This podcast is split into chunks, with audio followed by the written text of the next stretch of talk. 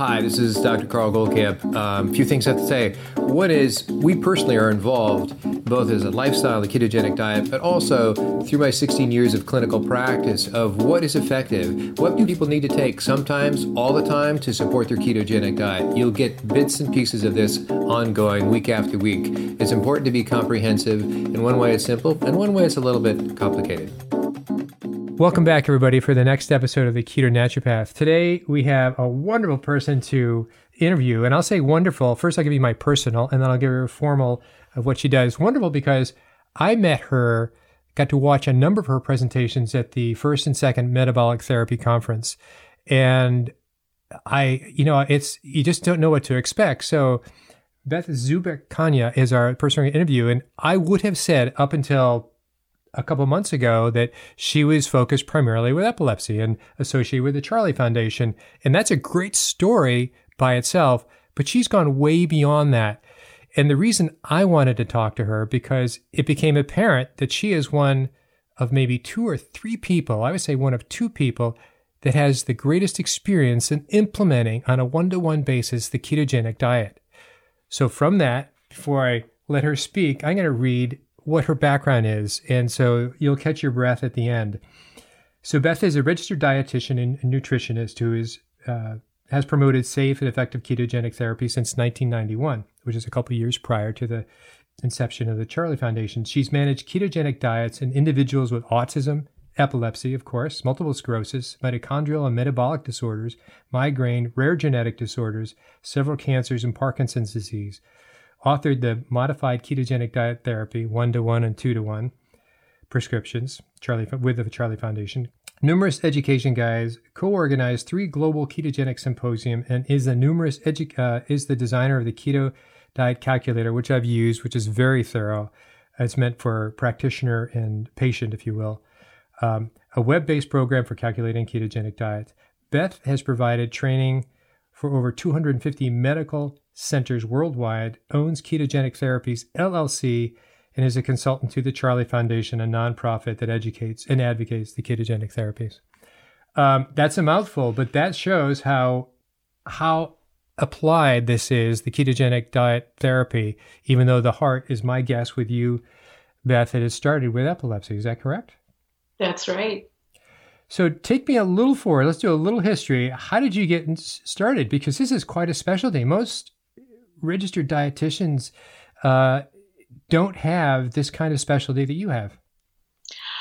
You know, I just happen to be in the right place at the right time, and uh, the head of neurology came into my office at Children's Hospital here in Wisconsin and said he needed somebody to do the ketogenic diet for epilepsy and did i know anybody that would be willing to do this? And um, i said you know i don't know anybody that would but uh, I'll, I'll take it up to our uh, manager. And long story short i was intrigued by this notion of a diet therapy being um, powerful in controlling seizures and, and in curing epilepsy in some cases.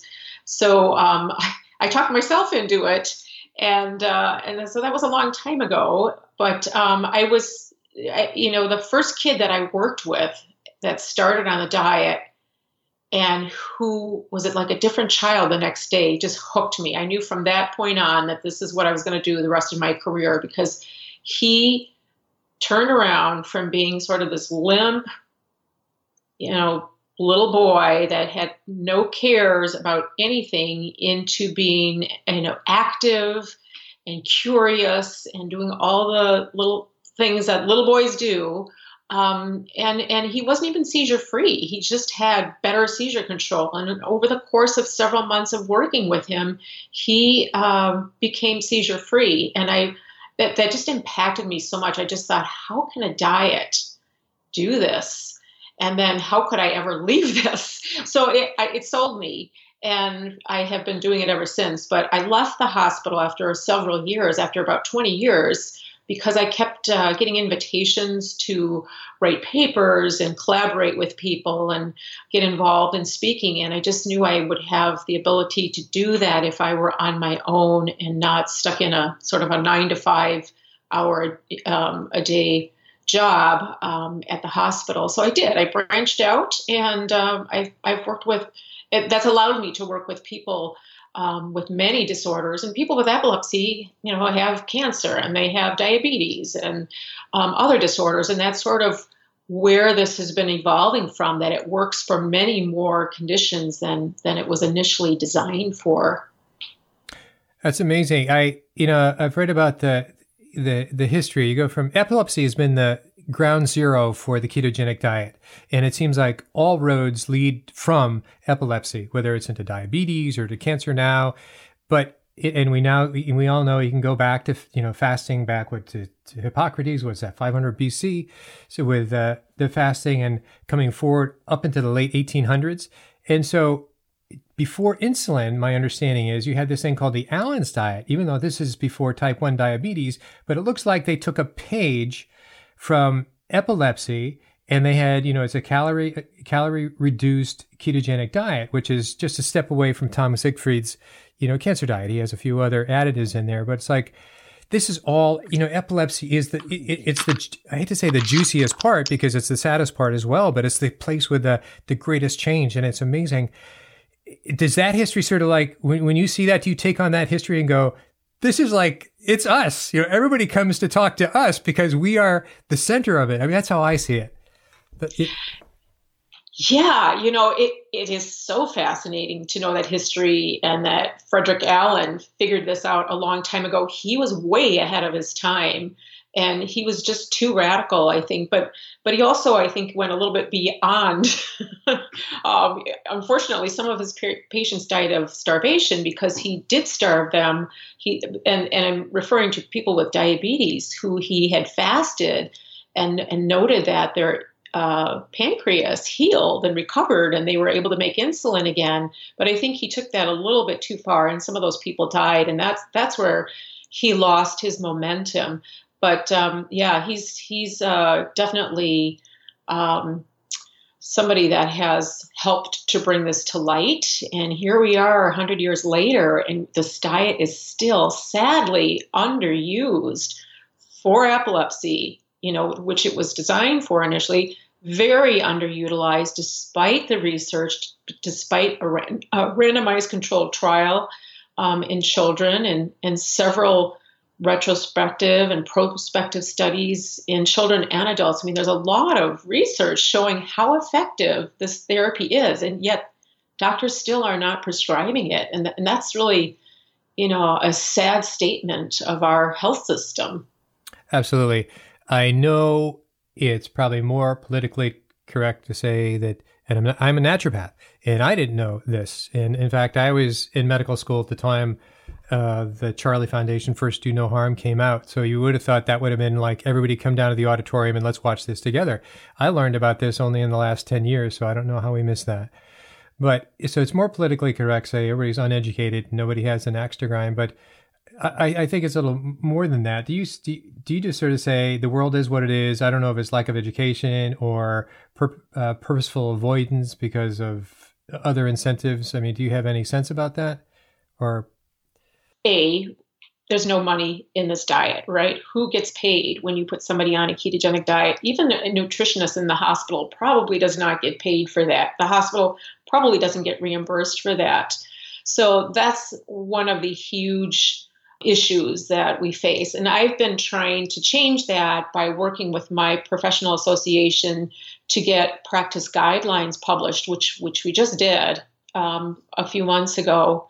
And so that there are, there is now a consensus of in my profession of you know how this diet should be applied and when and all those good things. And then there's a consensus report of mostly physicians but some of us nutritionists. I'm the second author on it that was just published actually a couple weeks ago um, uh, with global input on use of this therapy for epilepsy in children, and there, there will be a, a, new one out soon for adults too. But those, you know, those are big change agents. That that's the foundation that makes the healthcare professionals comfortable when they know that there's publications to back them up. Um, so that's yeah, very important steps to have. but we still need more um, oomph to get physicians and uh, others on board with making this available at all medical centers rather than just academic medical centers, which is you know, you mentioned that I train medical centers. Most of where the centers I go to are academic medical centers that are on top of the cutting edge therapies. Your little community hospitals and hospitals in smaller cities, um, they they just don't have the the ability to do this yet. I will say yet. Yeah, here's this this uh, reminds me of the origins of the whole Charlie Foundation story and the oomph that Charlie Abrahams sort of gave the whole thing. Do you want to touch on that briefly? Because it, it is about, uh, it's not what I've learned in my naivete of being a naturopathic doctor. It's not about having the right answer or being truthful. It's, it's about that, of course. Uh, but it's about having the microphone or having the platform or the ability to get the word out and, you know, enter Charlie Abrahams and Charlie. Yeah, so um, you're exactly right that Charlie was um, meant to be a change agent. I don't think he even um, comprehends that. Charlie had seizures starting at about age one, and um, he was tried on the typical anti seizure medications. Actually, they tried him on seven different medications in different combinations. And his seizures didn't get better, they actually got worse. And then he had an epilepsy surgery and um, his dad, Jim, went to the medical library at UCLA, which is close to where they live, and uh, read through a lot of medical textbooks thinking there's got to be something else. And he came across a book that had a chapter on the ketogenic diet. And he took this to Charlie's uh, doctor and said, What about this therapy? And the doctor said, Well, we don't do that here you know, and, and Jim said, well, where do they do it? And he said, well, I think they do it at Johns Hopkins. And Jim said, well, we're going there. And, you know, soon he was off with his family to Johns Hopkins, got him admitted. And with a few, in a few days of starting the diet, his seizures stopped completely. And so once, you know, once they got back and were sort of in disbelief that, you know, how drastic this change was, and he was also taken off of all of his anti seizure medications, which is not typical uh, for the process of going on the ketogenic diet. But he had a very um, aggressive doctor, Dr. Uh, John Freeman, who is no longer with us, but who he kept the diet alive for many years, along with his dietitian. Before no one else was really doing it in the country at the time, but um, the family, uh, Charlie's family, realized that you know that they were lucky and had Jim not pursued this, you know, what would they have been dealing with? You know, Charlie would have been in a wheelchair, probably with a feeding tube, due to his diagnosis of Lennox-Gastaut, which is a really bad seizure disorder that um, it's like the worst seizure disorder you can have. So they started the foundation to advocate this therapy for others and then in um, 2012, we um, changed the name from Ketogenic Diet Therapies to Charlie Foundation for Ketogenic Diet Therapies. So we wanted to open the doors to everyone who could benefit from it. And certainly by this time, studies were coming out about the, its use for diabetes and for cancer and psychiatric disorders. So we did not want to limit the diet because they're similar for all conditions. You know, you, you really have this basic high fat, low carb, moderate protein diet that you adjust to, um, and they're all individualized. And a ketogenic diet should be individualized to make sure the nutrition part of it is sufficient. So, so we open the doors to all comers who could benefit from it, and and that's the way the Charlie Foundation has been um, moving since then. And I want to share with you, I can email this to you, Carl. I don't know if you can share something visual, but we just had a uh, cartoon design showing, um, and it's called Keto versus Goliath. And it's a picture of Charlie flinging a, a pound of butter at this giant with a shield and the shield has you know insurance companies american heart association medical systems um, written on it so it, it just kind of depicts what we're up against Yes. in getting the word out. Please, please, please send that to me. And uh, Okay. we have a Facebook group. I wanted to uh, stay on that particular note. So when um, Jim, Jim Abrahams got Charlie to start the diet, uh, back then, back then, my understanding is, and maybe it's still the case, is that they started with a couple days fast, and then they started the diet. Is is that correct? That's true. That's true. That is what had been traditionally done. And the fasting is just a rapid fire way of getting into ketosis. Right. I'll tell you, um, I having worked in a pediatric hospital for 20 years and working with this diet, I I thought the fasting was um, a little harsh and unnecessary. So I um, went to our medical supervisor and, and got permission to strip away the fasting so that you usually fasted for two days or until ketones were large. And uh, I realized that these little kids were going into ketosis so quickly and then they wouldn't eat because they were kind of lethargic and they'd be in the hospital for an entire week and it was horrible for the family but i thought what if we just start feeding them the diet and not fast them. And we did a we did a review and we found that they go into ketosis um, either way. And it doesn't change the efficacy of the diet. So since then other uh, other centers have reported the same that non-fasting does not change how well the diet works and it's you get kids in and out of the hospital quicker. They're less likely to catch bugs in the hospital. Um, so it's just it's just a, a, slicker way to get them on the diet gradually. And then now that i don't work in a hospital and i work from home with people all over the world i even took that tone that down a little bit. When i start children or adults i do it over a period of a few weeks to get them acclimated. We just change one meal over a week to keto and and they start going into ketosis gradually and they don't seem to get that keto flu that's you know that's very common with a rapid startup. So it's a, just a gentler method of getting onto the diet. Does that have any per your experience does that have any correlation correlation with sustaining the diet for them? In other words they more gently get into it. Do they stay on it for for years and it becomes part of their lifestyle?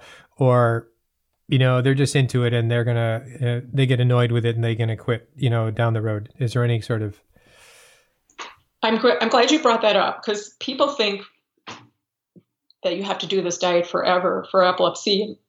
We actually use it short term in most cases in about 97% of cases. For children we just use it short term. So for the example of charlie abrahams he was on the diet for five years, and that's a little longer than normal. But what happened was they tried taking him off at three years, which is typical, and his seizures came back. So they put him back on and waited a year and took him off, and his seizures came back. So they the third time was the charm. The third time they took him off, his seizures did not come back. And now he's 25 years old, I think. He hasn't had a seizure, you know, since way back when, when he was five years old, when he was coming off the diet. So, but most of the kids I've worked with are on for two, maybe three years. Some have been on for shorter and are completely seizure free.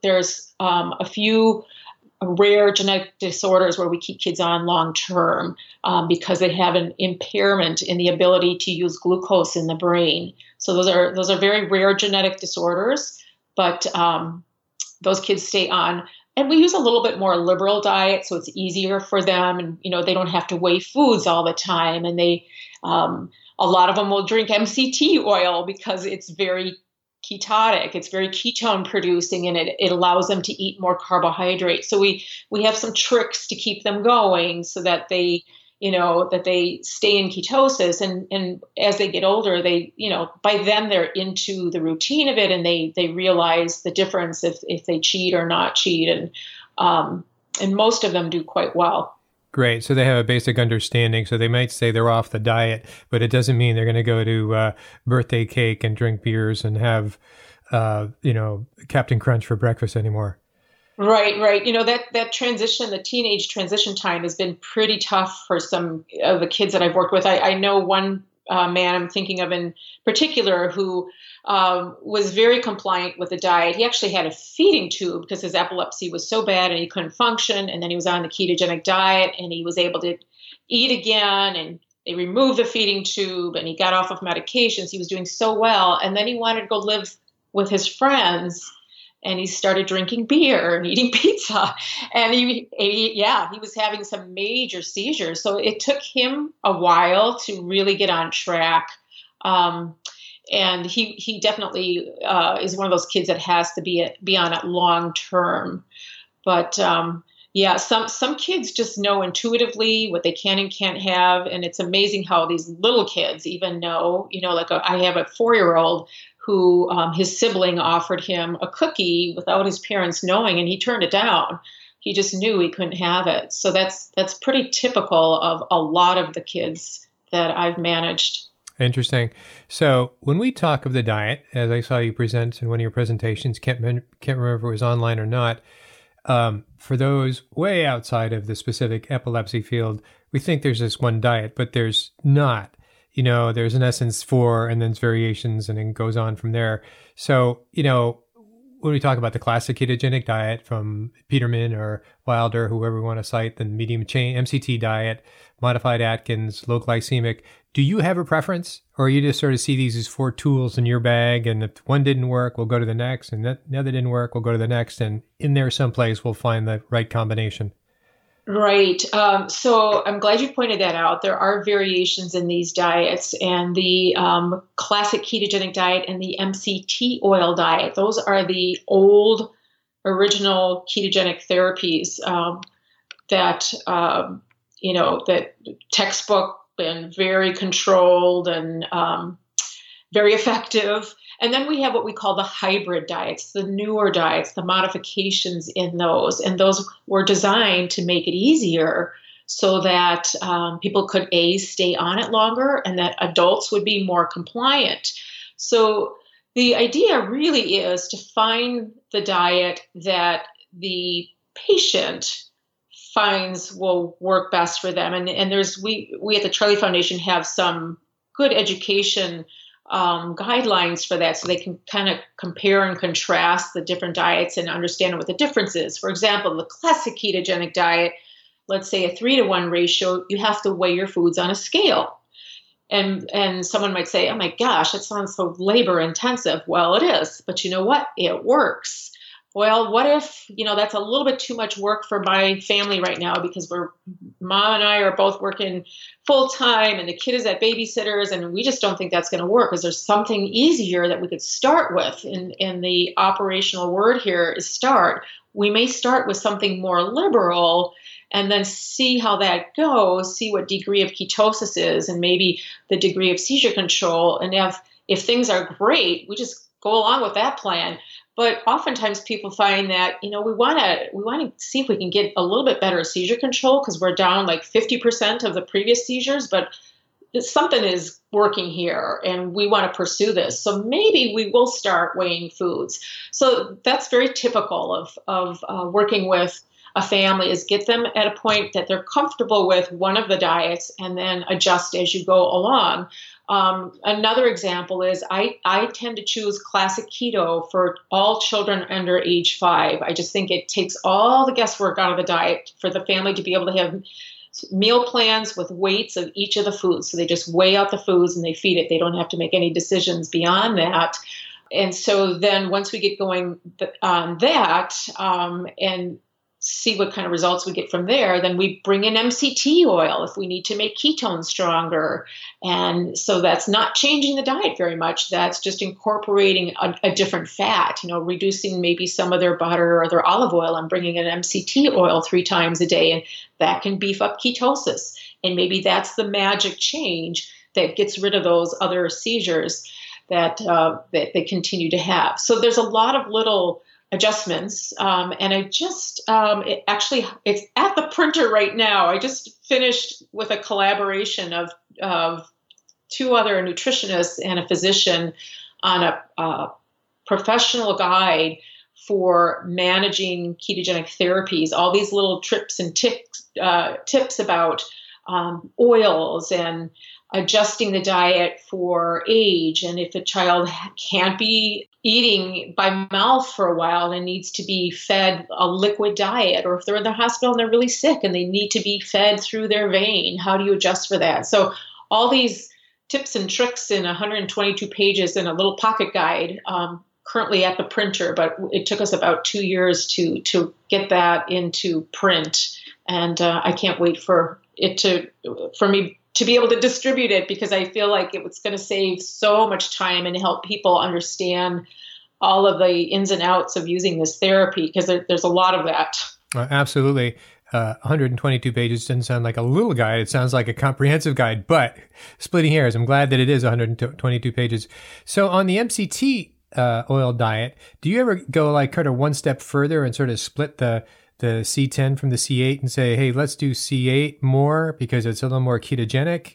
Um, and you know make mayo or whatever the different sauces are but you know separating that out does that have any differentiation that you've stumbled upon or implemented yeah, um, actually, that that does, and I have a page sort of addressing that very point. And and for your listeners, I don't know if they're uh, educated on the different chain links of MCT oils, but MCT oil, um, most of it comes from coconut oil in this country, and there are different carbon chain links, and so they're identified by numbers. So there's uh, C8, C10, C12. Uh, is there 14? I yeah, think there's then you're 14 and 16, even 16, yep, right? Yep. And so um, some of the cheaper oils have a combination of all of those. And um, and then some of the more refined oils, like the C8 that you're talking about, that I that I know you also um, produce, it may just be that one carbon eight chain length, and there is some research behind that. It is more ketogenic, and it may be a more ideal oil for epilepsy. Um, so I found this out before I met you, Carl. I kind of stumbled into a situation w- which made me realize that there are differences in how those chains um, can affect a person. So I had a child who with autism that was on uh, a kind of a low cost MCT oil and um, uh, the family ran out of it and they went and got a different oil, um, different brand. And his behavior, he had some, you know, behavior outbursts that were not typical of him. And they said the only thing that we've changed is this oil. So then they went and bought the old oil, put him back on it, and the behavior outbursts went away. And then wow. they just thought, well, let's just try a couple doses of this because we bought a whole bottle of this and I hate to waste it and it's yeah. not cheap. And the same thing happened. He had this behavior outburst. So they called me and I said, you know what, I, I do think it's probably the different chain links. Let me check into it. So I contacted the companies and I found out, sure enough, one had, you know, very little C8 and more C10, C12, C16. And, um, and then the other one was um, not pure C8, but it had uh, quite a bit more C8 in it. So then I thought, oh my gosh, I never realized that these could have an impact on brain health. Um, so I contacted about a dozen companies to find out their carbon content, and that's one of the pages in this. It's a chart just lists the carbon content uh, percentages of each of these products. Dr. Stephen Cunnane, he's a wonderful guy, and I, I love listening to him. And he's been interviewed, and I've talked to him and go back and forth all about uh, C8 in particular. Um, C10 has its value as well, but uh, he's big into C8, and he he is kind of the mover and shaker on the research for the C8, and that's a lot where I get a lot of my information from, and and and kibitzing back and forth with whatever little thing that I come up with, and he verifies it or says it's irrelevant or whatever. Um, but the other thing I wanted to add is that uh, in the U.S. Um, you're right about the MCT oil, which is what we call it the, the, mixed products out there, are from coconut oil, but the C8s, um, nearly 100%, even though they don't want to claim it, are actually all palm oil derived. And it it it doesn't matter to the consumer. Uh, to me, it matters because uh, palm oil has become such a successful uh, agricultural crop in Southeast Asia, parts of Africa, now uh, South America that it's uh, certainly devastated part of the inherent uh, rainforest jungle, and so we try you try to look for sustainably harvested, and it's such a touchy issue when you go to ask whatever company it is that made their C8 and say, "Oh, is this sustainably harvested?" They have no verification of it. I mean, there are RSPO is the answer to that, but it's a little bit of a plug. But um, when you see the both sides of it, it, it's just it's a huge issue.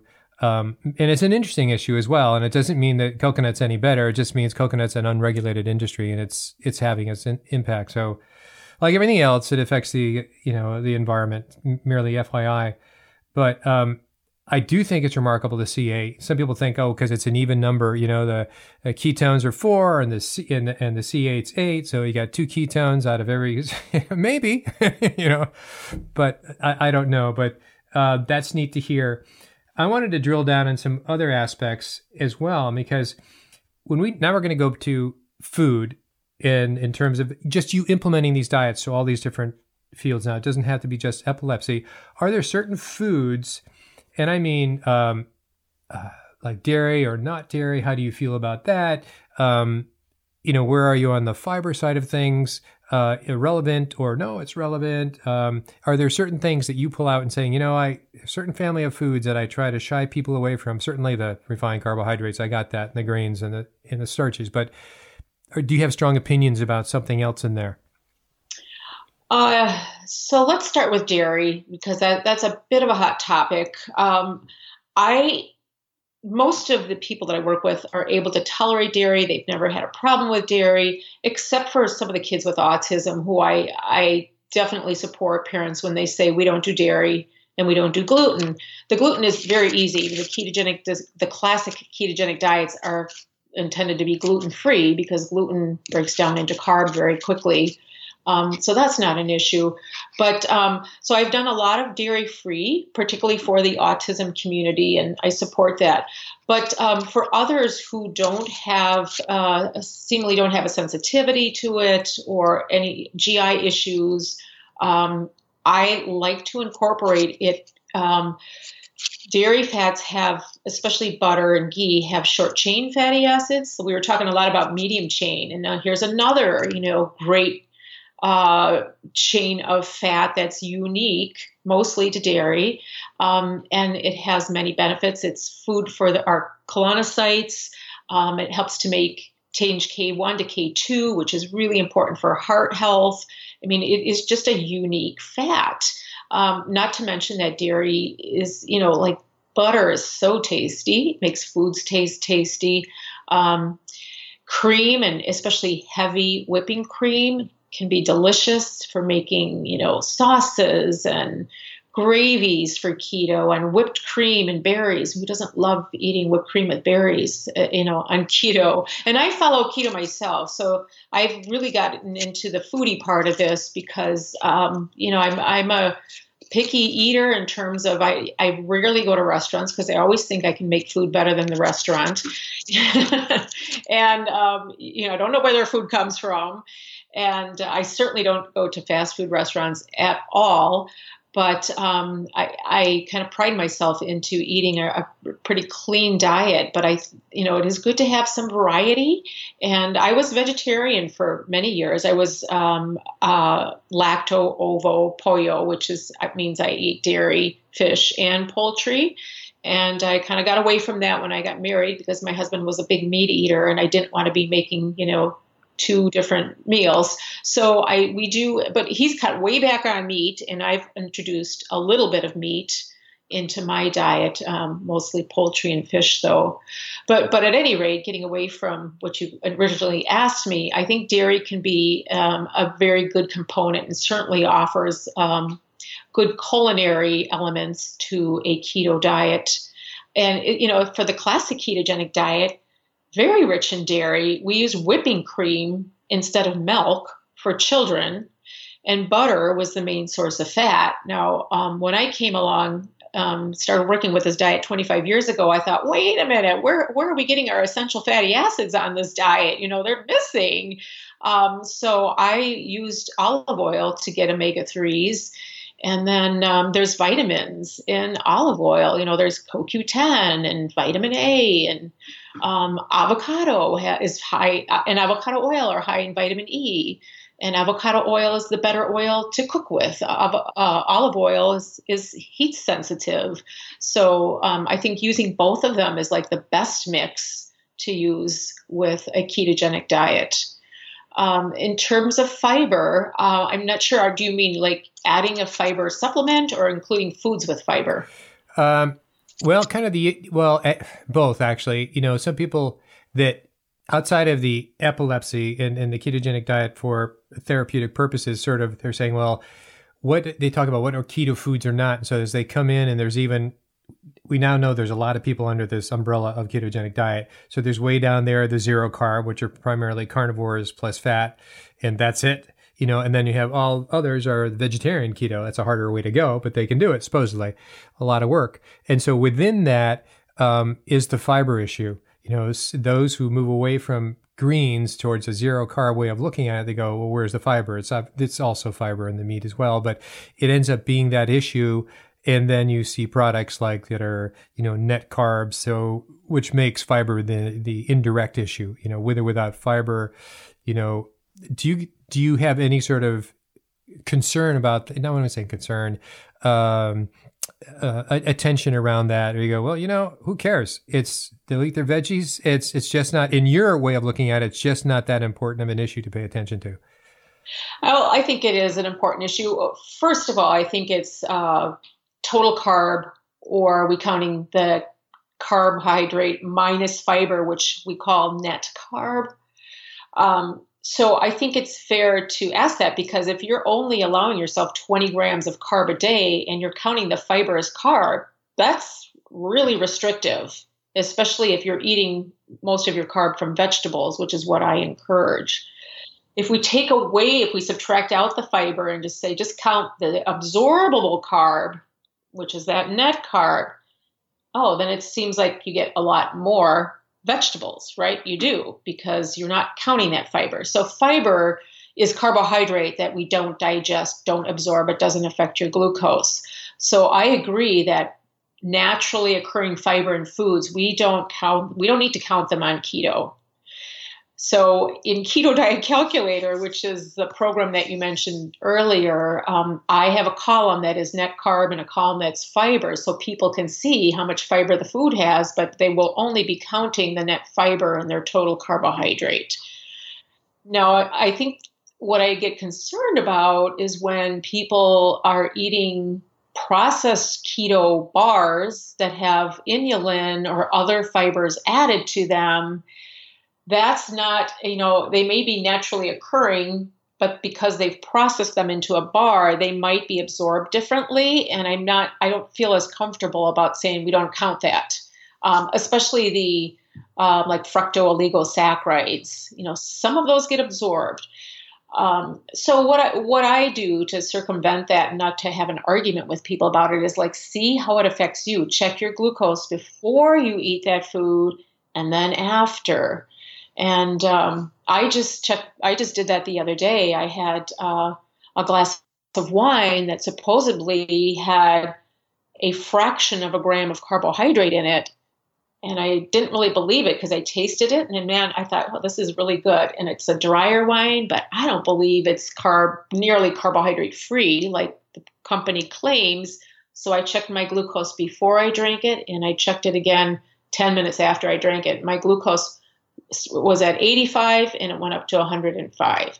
So I know that there definitely was more carbohydrate and it definitely affected me. Now it may have affected somebody differently.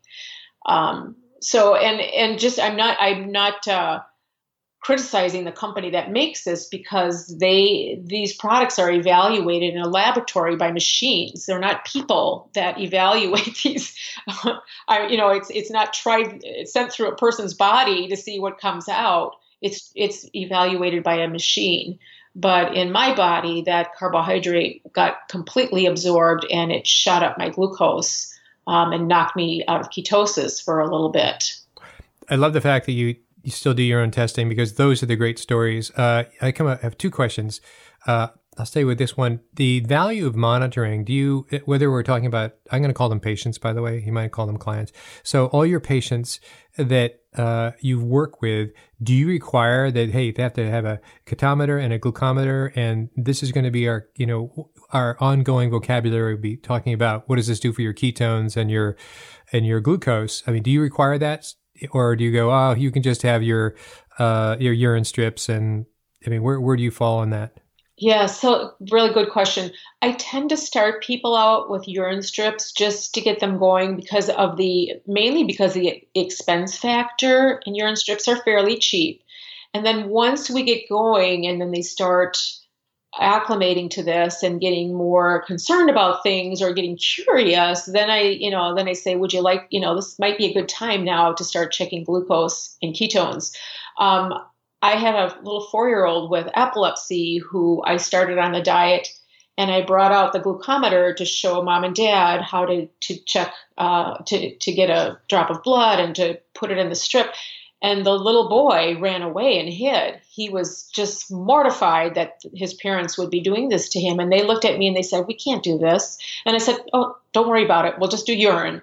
So for that child, we just did urine. And, and, and when he goes in to see his doctor, they do they draw blood work to get his you know levels of different biomarkers and they'll check his ketones at that time so that worked for that family but um, most of the adults that i work with especially adults who have either cancer or other um, serious conditions they tend to um, you know, eventually move over to doing glucose and ketone. And I, I really like the monitors that check both glucose and ketones because the, the ketones are great. You, to, to get a ketone value is wonderful, but to get a glucose value, it tells you so much more information. It tells you, and the trend, especially, usually not one reading, um, but seeing the trend over time can be feedback for what you're doing or what you're not doing so that you can adjust. Absolutely. And, yeah. No, again, you're talking about the Keto-Mojo. I think that's great. Uh, uh, what a neat idea! And it's it, you need a, you need to make all the little factors that make the ketogenic diet difficult less difficult, and that's one of the factors to get this and they don't have to you know have the different monitors and so on and so forth. Um, I wanted to go back just a second for the dairy thing. Uh, I love the idea that you're focusing on the fats. What do you think about the casein and the whey? You know, the cheeses and uh, the casein and the whey. So the casein is has a huge, uh, huge casomorphin. You know, you know, it's an opiate. You know, and has a huge addictive quality to it. The the fat parts, the butter, and all the near butter products really don't. That's one thing. And then you can go down the road of you know what that's what problems that might cause. The whey, in my understanding, has uh, is insulinogenic I mean, they both are. One's more quickly insulinogenic, and the other is more slowly insulinogenic. As in, in bodybuilders, they love that aspect. You know, it's a, and you know they're right up there next to insulin, and they even will take insulin to to bulk up more. So you have that, and the degree, I guess, that insulin is a uh, a factor to these various situations, if not specifically to some cases of uh, epilepsy, it might be, you know. Uh, a problematic thing to bring into the diet. What are your thoughts on that? That's just me casting. So, um, so again, I think you're what I, I was trying to get at was you're talking about more like um, cheese and yogurt, and yeah, and I do discourage both of those. A because cheese has carb; it's quite a bit of carb. Cheese is made from milk, right? So it's quite a bit of carb. Um, if if people miss the taste of cheese and, and really want to incorporate once in a while, and a really good aged cheese like Parmesan and aged Parmesan has is quite low in carb, high in fat. Um, but I don't I I have a woman who I just started on the diet, and I she kept asking me for meals with cheese, and I said, "What is it with you and cheese?" She goes, "I eat cheese all the time," and I'm thinking, "Oh my God, this is the problem." You know, she eats cheese two or three times a day. So I do think um, we need to get away from the cheese. Um, there, and as far as yogurt goes, I would gear people to um, uh, there's a really good coconut yogurt, high fat coconut yogurt that's out. There's if you're in Wisconsin, there's a company called Slowpokes that makes a fabulous um, kefir with coconut, and it's just delicious. But um, the other thing is, you're not going to be eating like 12 or 16 ounces of yogurt at a time. You're going to be eating maybe three or four ounces. Um, so that the amount is small. But uh, you're right. I do gear people away from cheese and and uh, um, yogurt because of the mainly because of the carb content, but the casein is a, is another good point, and the whey and the insulin um, stimulating properties. It, they are also concerning. So yep. those are, are not typical keto foods. Right, right. Yeah, well, there are in some groups, but you're right. I mean, this is where I come at it. Before I got into keto, just being a naturopathic physician, it was like, and, and taking people off of dairy was one of those things, especially with autism, as you as you reference. But you know, now I have this sort of, per my experience, if I ran down the street and randomly, you know, bumped into somebody and I said, you know, do me a favor, stop all dairy for two months and let's talk in two months. Their life would change. You know, I said, you know, even if they didn't even tell me there was a chief complaint. I mean, it's it there. So there's going from I've seen its effect by people going off this to trying to now dig into why is that. It's a it's a bigger issue whether you want to get it IGF one and all these other things, but it's a complex food that has mm-hmm. issues. yeah. I am even aware of a story of a, a little a child. This must have been a, like a three year old who um, was drinking uh, six, seven glasses of milk a day and eat, not eating very much. And the child had seizures. And the dietitian, who's a colleague of mine, um, she looked at the nutrition intake and said, "Wow, that's a lot of milk. You know, why don't we just start with cutting back on the milk?" because you're not going to get that kind of you're not going to get that on the diet. In fact, she said, "I'm going to have you try some heavy cream instead of milk." That child's seizures stopped, and they never had to put him on the ketogenic diet. Wow, wow! It's I appreciate you saying that because it's I, I I'm kind of facetious in my reference, and I talk about dairy as a politically incorrect issue to talk about in the in the keto world because pe- people don't want to. It's it's like don't do that. You know, yeah. it's got a problem, and and nobody. We already have enough. Don't do that. You yeah. know, to add that into it. Um, I have we have like three more minutes to talk, so you can get out the door to get your uh, some business done. But boy, I have so much to talk to you about, and so I'm just going to preference that for another call. I hope in the future because I would love to drill down. Um, and I just wanted to say that I'm staring at uh, an abstract from PubMed. And by the way, everybody, she has plenty of uh, research papers on PubMed. Please put in her name next to that in brackets, put author, and you'll see them all pop up.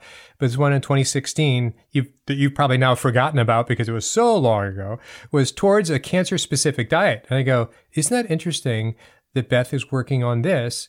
You know, and and um, it's you know t- we all think of Tom Seyfried and maybe Dom to an extent, and so on and so forth. But it's like what are your thoughts in that direction, regardless of Tom's work? I mean, you have your own experience.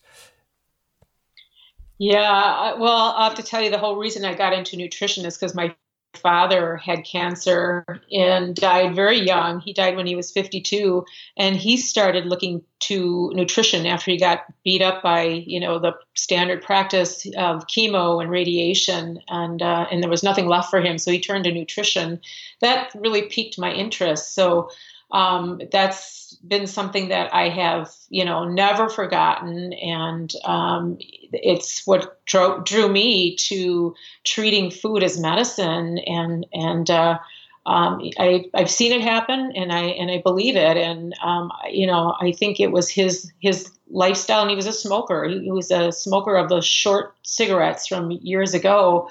Um, and uh, you know, nutrition wasn't really a focus when he was growing up so, um, so at any rate, yep, I, I will just say that uh, I'm completely um, in the realm of knowing how impactful your diet can have on flipping your genes toward developing cancer because we all have cancer cells in our bodies all of us even even as healthy people that are nutritionists we all have these um, cancer cells in our body, and it just takes some kind of abuse for us to flip those genes, for those epigenetics to change.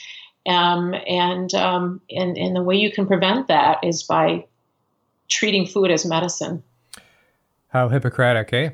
Um, I'm going to let you get off in a second, but your segue into epigenetics is a big door to go through and it makes me want to ask about has have you uh, or any of the people you've worked with, which are now many, um, looked into any sort of the, the SNPs, you know, the single nuclear polymorphisms that are I'm thinking about towards folate metabolism and methylation and so on and so forth relative to any of the things you look into, whether it's epilepsy or you know, B12. Yeah, probably the largest group that I have worked with where we have had the um, methyl tetrahydrofolate reductase uh, test. MTHFR test is um, a group of kids that I work with that have a rare genetic disorder called Prader-Willi syndrome, and almost all of them have had that test, and almost all of them are homozygous, which puts them at risk for um, you know for developing uh, conditions that are associated with Prader-Willi syndrome, including obesity, diabetes. Um, behavior, cognitive issues, and so on. So these children are all on supplements because this has been looked into. Um, so they, I wasn't the one that uh, was involved in that, but I was involved in getting them all on a modified ketogenic diet to see if it would help one of the worst symptoms of this this disorder, and that symptom is a voracious appetite. So they develop at about uh, you know between age one and three, they develop um, the inability to be satiated. They're just hungry, hungry, hungry, hungry all the time, and um, that typically leads to obesity and all the other issues that go along with obesity. So, what we did was we put these kids on a modified ketogenic diet to see if it would help with appetite control. And nine of the 10 children that we did this to had significant improvement in appetite control. And um, we, we looked at actually uh, six different um, factors, um, including behavior, energy level, uh, you know, their weight, um, and quality of life and so forth. And, and many of them had, uh, all of them had improvement in quality of life. That's probably the most significant point, but that nine out of 10 of them had significant improvement in appetite, so much so that the parents were able to take them into social situations and not worry about them gorging themselves mm. on the food that was available. Wow. I'm going to have to cut you off because you got to get out the door to get some yes. work done. okay. Um, but I would love to reserve the right to to pick up and uh, to go into some of these other issues. It's just fascinating to talk to you. So we'll communicate on that later. And thank you very, very, very much, Beth. You know, oh, you're so welcome. It was a joy to to chat with you. Oh, absolutely, it was. Now go do your work. Take care. All right, take care. Bye-bye. Bye, everyone.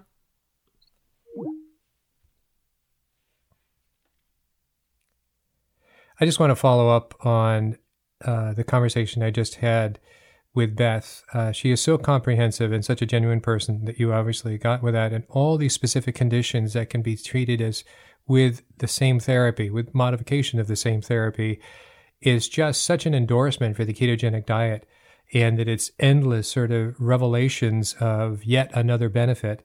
Um, so I'll leave it at that, and I certainly hope to talk to her again uh, and to pick her brains at some of these other issues. We I, I didn't even get through one tenth of the questions that I had for her. So with that, um, thank you for today's episode, listening to today's episode of the Keto Naturopath. And if you have any questions, send them into Dr. Goldcamp at ketonaturopath.com. And we'll see you on the next episode. Thanks for listening. For anybody who has any questions, feel free to contact me on our Facebook group, Keto Naturopath, same name as our podcast. I'm open to any questions, and we plod through the good and the bad, the difficult and the easy, week after week.